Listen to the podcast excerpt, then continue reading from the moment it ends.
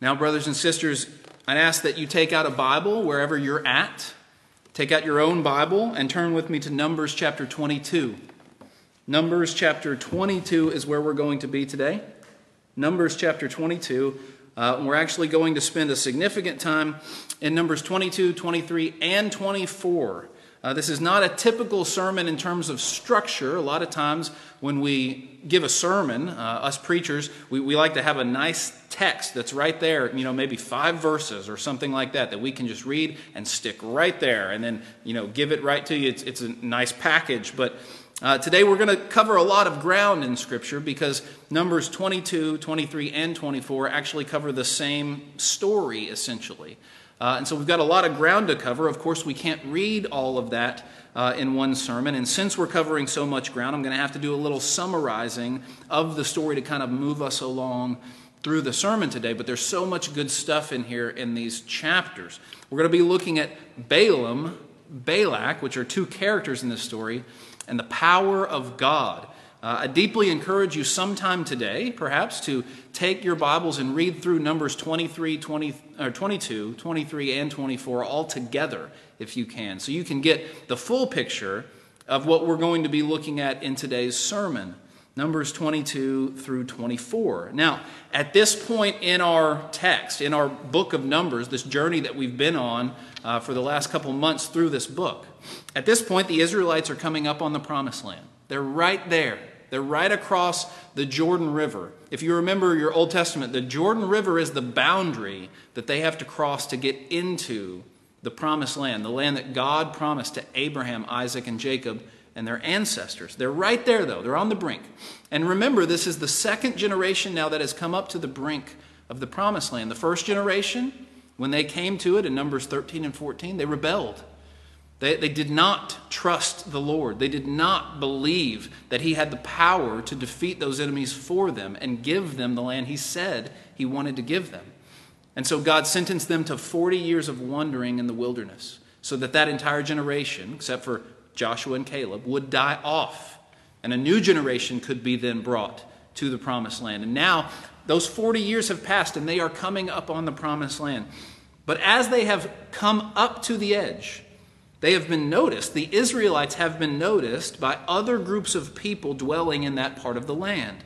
And some of those groups of people have thought to attack the Israelites, and God has given some of those people already, some of those people dwelling in the outskirts, God has already given some of those people into the hands of the Israelites and defeated them and protected his people. And now, the king of Moab, Balak, is afraid of the Israelites. He sees their number.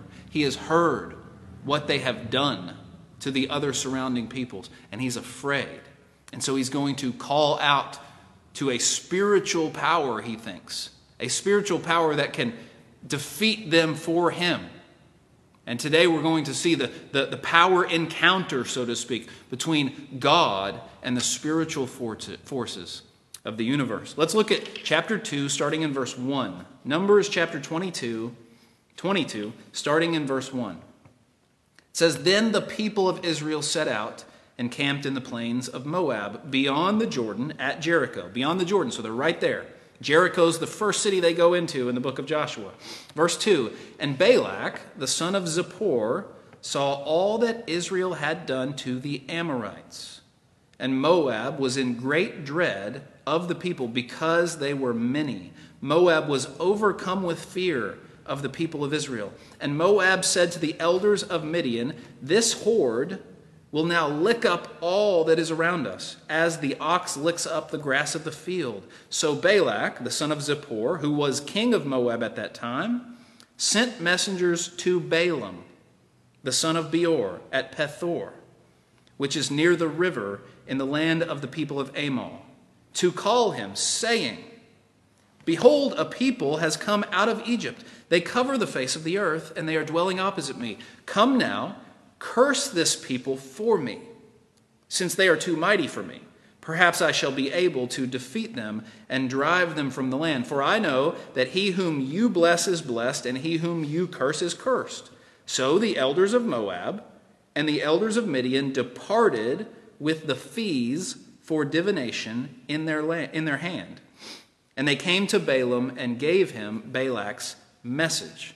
Okay, so what's going on here? Well, the king of Moab, they seize this vast number of people, this sea of Israelites. He's afraid of them because of what he has heard. They have defeated other groups of people already. And so he calls out, sends a message to Balaam. Now, Balaam is an acclaimed and renowned soothsayer. He's a practitioner of divination here. All right, that's what Balaam does. He taps into the spiritual world and tries to give messages or whatever he can do.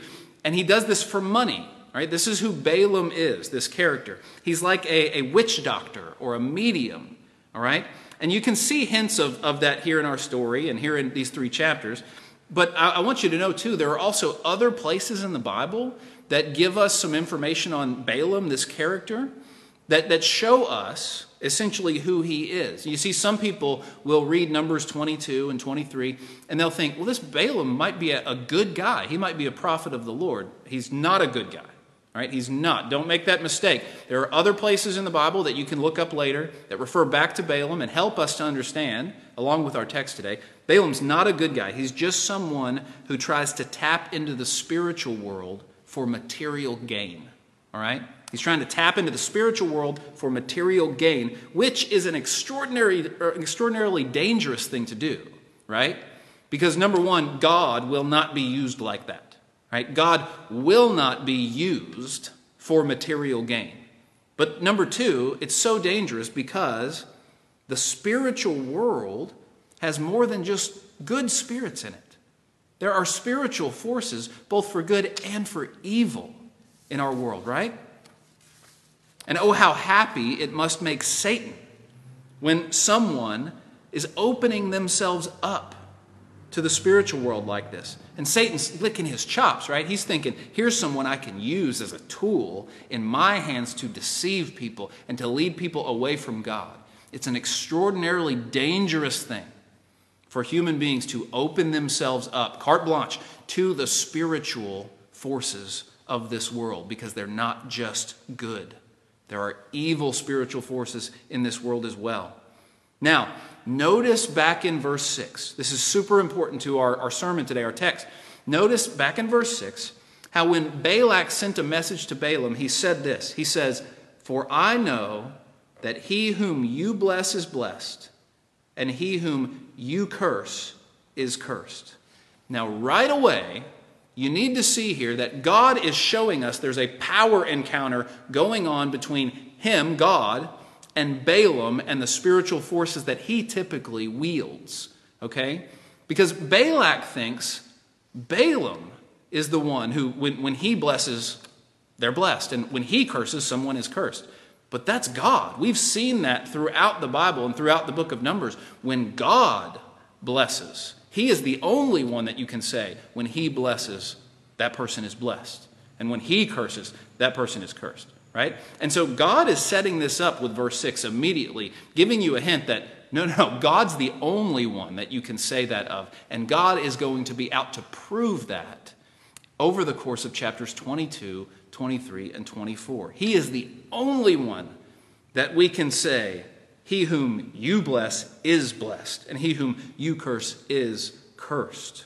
And Balaam here, the practitioner of divination, the guy trying to tap into these spiritual forces, he's about to have an encounter with a spiritual being that he will never forget.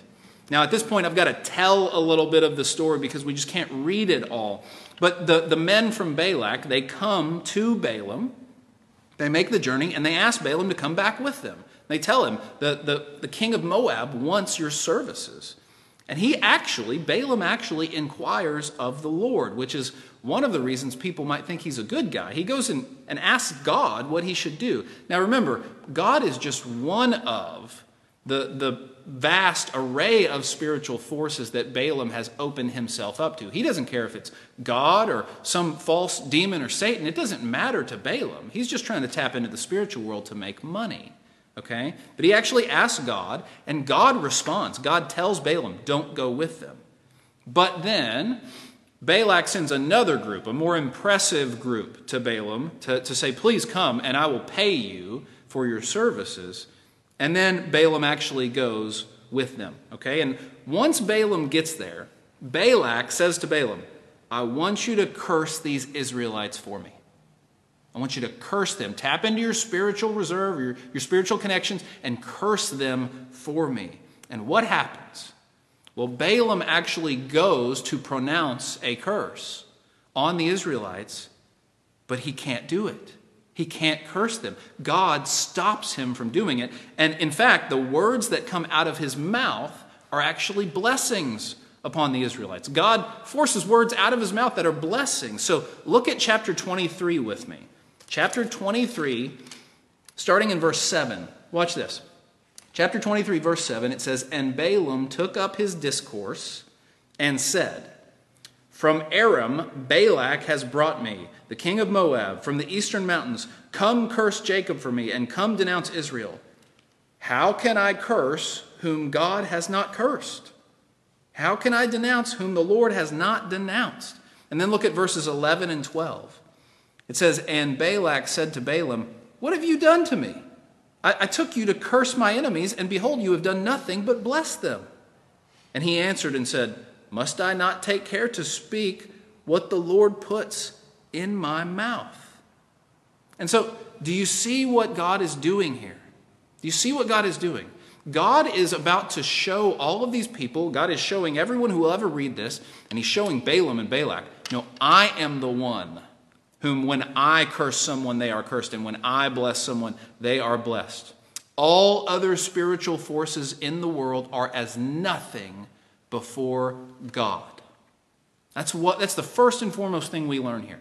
All other spiritual forces in the world are as nothing before God. Balaam, this renowned practitioner of divination, is reduced to a mere messenger boy for God.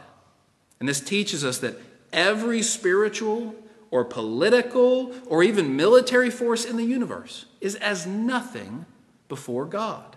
God looks down from his throne at kings and presidents and indeed spiritual forces, at Satan and his demons, and God says, oh, that's cute. They think they're powerful, right? It's like if a 5-year-old boy were to strap on his football pads and line up at the line of scrimmage right across from an NFL lineman and say, give me what you got, right? He would get smoked. He would get crushed. The only way he is saved is if that huge man has compassion on him, right? The power difference is immense. It's immeasurable. And in fact, in the story, this is very interesting. In the story, God humiliates Balaam as he's on the way to curse the Israelites. God shows him who's really in charge. I would encourage you to read, especially chapter 22 and the segment where Balaam has this episode with his own donkey, right? It's a hilarious part of Scripture with tons of irony in it that makes it all the more funny. In chapter 22, as Balaam is riding his donkey on the way to meet Balak, God puts an angel in the way of them. An angel with a sword to stop Balaam in his tracks, right? And the irony is the donkey can see the angel and Balaam can't. The donkey keeps turning aside because he sees the danger. But Balaam, who's supposed to be this wise man in touch with the spiritual world, he can't even see what a donkey can see in the spiritual world. The donkey can see it. God's humiliating Balaam here. And then on top of that, and this is great, God opens the mouth of this donkey, and the donkey and Balaam have a conversation about it. Balaam and his donkey are talking to one another, and the donkey uses logic and argument to stump Balaam, this wise prophet of a man who's supposed to be, tapped into all the spiritual wisdom of the world. He loses an argument to a donkey. The conversation actually gets to the point to where Balaam is listening to the donkey and saying, oh yeah, good point, to this donkey, right? And it's as if God is saying, I'm going to expose what you think is wisdom and power, and I'm going to show it for the foolishness and the weakness that it really is, right? That's God's kingdom. That's the world that we live in. So much of what the world thinks is wisdom and power is actually foolishness and weakness when you think about the way things really are. the way that God has set up the world to work and the kingdom that God is setting up. In fact, Paul tells us this in 1 Corinthians 1. God is always using the foolish in the world to shame the wise and the weak in the world to shame the strong. God's kingdom is upside down from what the world really is. In fact, we could say it's right side up and the world is upside down. Now, as you read through this story of Balaam trying to curse the Israelites, Balak trying to pay him to do it, and it won't happen because the Lord won't allow it, you begin to see another theme. And the theme is this: when God sets his blessing on someone, nothing can take it away. Right? When God sets his blessing on someone, nothing can take it away. This is a great encouragement to those of us who are children of God this morning. Now, back in 22 verse 6, if you remember, Balak is sending the message to Balaam, and he says, I know, Balaam, I know whoever you curse is cursed, and whoever you bless is blessed. Well, look at 23 verse 8. In 23 verse 8, Balaam says, how can I curse whom God has not cursed? How can I denounce whom the Lord has not denounced? And then look at chapter 23, verse 20 with me. 23:20. Again, Balaam's talking here, and he says, behold, I received a command to bless. He has blessed, the Lord has blessed, and I cannot revoke it. Balaam cannot curse the Israelites because God has set his blessing on them. And if God sets his blessing on someone, nothing, no force in the world can take that blessing away. Balaam has no choice in the matter. When God pronounces judgment, there's nothing we can do, right? When God pronounces something, there's nothing we can do. In Job 42, 1 through 2, it says, no purposes of God's can be thwarted. In Daniel 4:35, no one can question him or stay his hand. Isaiah 43:13, no one can deliver from God's hand or turn back his works. He is in complete control. The power that the Lord wields is greater than any force in the universe, and it's immeasurably greater. It's not even close. It's not even a contest. Now, that might be a frightful thought for those who are God's enemies, as it should be. But for those of us who are his children, this is beyond encouraging. Beyond encouraging. Whomever the Lord sets his blessing on, nothing can take it away. Romans 8, starting in verse 38, says this. Paul writes, for I am sure that neither death nor life, nor angels nor rulers, nor things present nor things to come, nor powers, nor height, nor depth, nor anything else in all creation will be able to separate us from the love of God in Christ Jesus our Lord. What an encouragement. Now, this does not mean that someone can get baptized and then go live in sin guilt-free because once saved, always saved, right? Once you're saved, you're always saved. Doesn't matter what you do. That's not what it means. What it means is no outside force can touch your inheritance if you're a Christian. No outside force can touch your inheritance if you're a Christian. God has it, secured for you, waiting for you. It will not perish, spoil, or fade. And nothing can take that away from his hand. No outside force. No outside force can separate you from God's love. Not even Satan. Not even Satan. Yes, there's a spiritual world out there. Yes. And it's filled with forces for good and for evil. And yes, those evil forces, they are stronger and smarter than we are. Right? Think about it. Satan's been around for a whole lot longer than any of us has. Satan is stronger and smarter than we are, but God is in perfect command of all of the spiritual forces. He has them under his thumb. Satan can only do things that God allows. God could end them all in a second, with a snap of his finger, or a thought in his head. None of them have the power to challenge God. And so when God sets his blessing on someone, nothing can change that. Nothing can change that. Let's look at Numbers 23:19, verse 19 in chapter 23. This is one of the more well-known verses in this chapter and in this passage. Numbers 23:19, again, this is Balaam speaking. And he says, God makes him say, God is not a man that he should lie, nor a son of man that he should change his mind. Does he speak and then not act? Does he promise and not fulfill? What's Balaam saying there? What's God making him say there? Well, when God speaks, it's set in stone. When God says something, take it to the bank. When God blesses someone, no one but God can take that blessing away. No force outside of God can take that blessing away when God sets his blessing on someone. And so if you're a Christian this morning, be encouraged by that. Be encouraged by that. If God sets his blessing on you, there's no force in the universe that can do anything about that. But if you're not a Christian this morning, let that drive you to Christ. Don't you want that? Don't you want a blessing, an eternal blessing from the Lord? Don't you want an inheritance waiting for you for all eternity that no one can take away? You can have that in Christ. You can have that in Christ.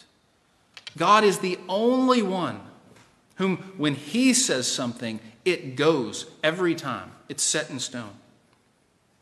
And so, as I read through these chapters, as I have been reading through these chapters, especially this past week, in this story, I'm looking at Balaam and I'm asking myself a question. And I want you to ask yourself this question too. I'm looking at Balaam, what he is trying to do and what he can't do and what the Lord is making him do. I'm looking at him and I'm asking myself, am I compelled to obey God rather than working for the praise of others?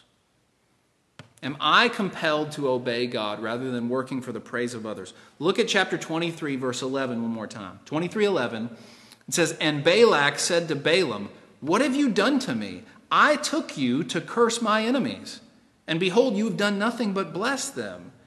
And he, Balaam, answered and said, 'Must I not take care to speak what the Lord puts in my mouth?'" Then look back at 22:38, chapter 22, verse 38. Look at that one more time with me. 22 verse 38, Balaam said to Balak, "Behold, I have come to you. Have I now any power of my own to speak anything? The word that God puts in my mouth, that must I speak." Right? Now, Balak here is trying to pay off Balaam to curse the Israelites for him. And Balak says in the story, he said he would have honored Balaam if he had done it, but now Balaam won't receive anything because he's spoken God's words. He's not spoken what Balak was paying him to do. I'm not going to pay you to curse them for me. So Balaam says God's words, and then he suffers for it. He doesn't get the thing that he was originally going to get, the honor and the payment. Now there's a sense in which Balaam didn't have a choice, but us, we have a choice, don't we? We have a choice. And so are you ready to obey God even when it hurts? Are you ready to obey God even when it hurts? Are you ready to obey God when it's going to hit your pocketbook? Or when it's going to negatively affect your family? Are you willing to obey God when you know you're going to lose admiration and respect from others? In the New Testament, in Acts chapter 4, there's this wonderful picture of this principle we're looking at. Peter and John have been teaching in the temples and in the courtyards, and they get arrested by the authorities. And in Acts chapter 4, starting in verse 18, we read this. "So they called them and charged them not to speak or teach at all in the name of Jesus. But Peter and John answered them, 'Whether it is right in the sight of God to listen to you rather than God, you must judge. For we cannot but speak of what we have seen and heard.'" You see what they did there? They said, think about it. Judge for yourself whether we should obey God or you, right? And Peter and John have the perspective, the clarity to know that makes no sense at all. It'd be like if someone came up to me and said, "John, I don't think you should preach the way you preach. I don't think you should say some of the things that you say. You know, I think you should leave some of these parts of the Bible out, right? I don't really like it when you talk about this." Well, if I'm doing my job right, and it's not just me, it's any preacher, If preachers do their job right and people have a problem with what they're preaching, the problem is not with the preacher. The problem is with God and God's word, right? Because it's not up to us what we preach. It's not up to us. Now, not all preachers do this, but it shouldn't be up to us what we preach. It's the word of the Lord. Honestly, I feel like I don't have a choice in the matter. And so if I'm doing my job right and someone has a problem, your problem's not with me, your problem's with God. Okay?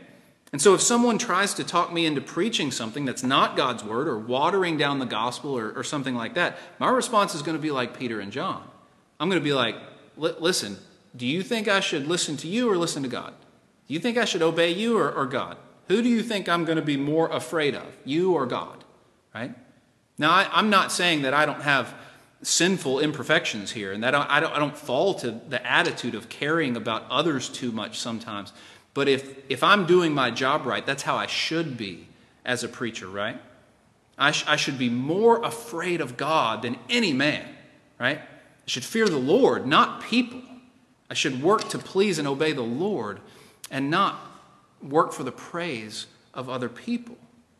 And so how are you going to apply that in your own life today? How does that work for you in your situation? Are you compelled to obey God rather than working for the praise of others? Because if you're a Christian, that question is going to be put to you. All right? There's going to be a line in the sand at times in your life. And the question is going to be, are you going to obey God or are you going to work for the praise of others? You can't do both. You can't do both. Jesus says as much in John chapter 6 and John chapter 8. You cannot follow Christ and work for the praise of others at the same time. You cannot serve two masters. You will hate the one and love the other, or you'll be devoted to the one and despise the other.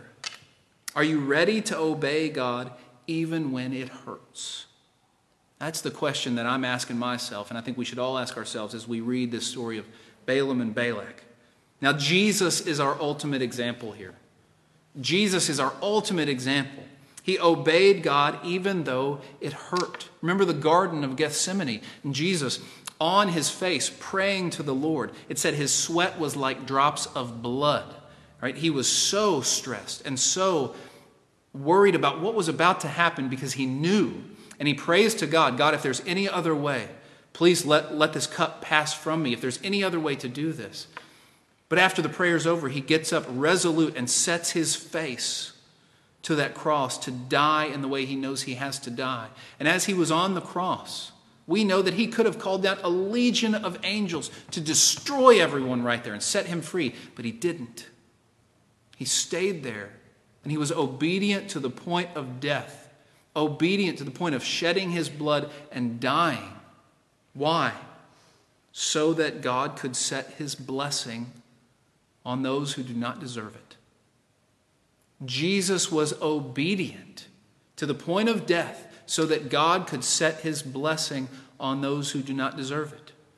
Jesus obeyed God even though it hurt, to an extent that none of us will ever do because of the wrath of God that was coming upon him. And he did that so that we could now obey God even though it hurt, so that we could now have the power because of the cross, because of the Spirit that lives inside of us, so that we could have the power to obey God even when it hurts, so that we could have the perspective to know our inheritance is waiting on us, and God has set his blessing on us, and he cannot take it away for any power in the world. Only God himself could take away that blessing, but nothing will take it away from him, setting it on us. Jesus died so that could happen, so that God could set his blessing on those who do not deserve it. And those who have that blessing on them could have the hope of an inheritance that will not perish, spoil, or fade. An inheritance for all eternity.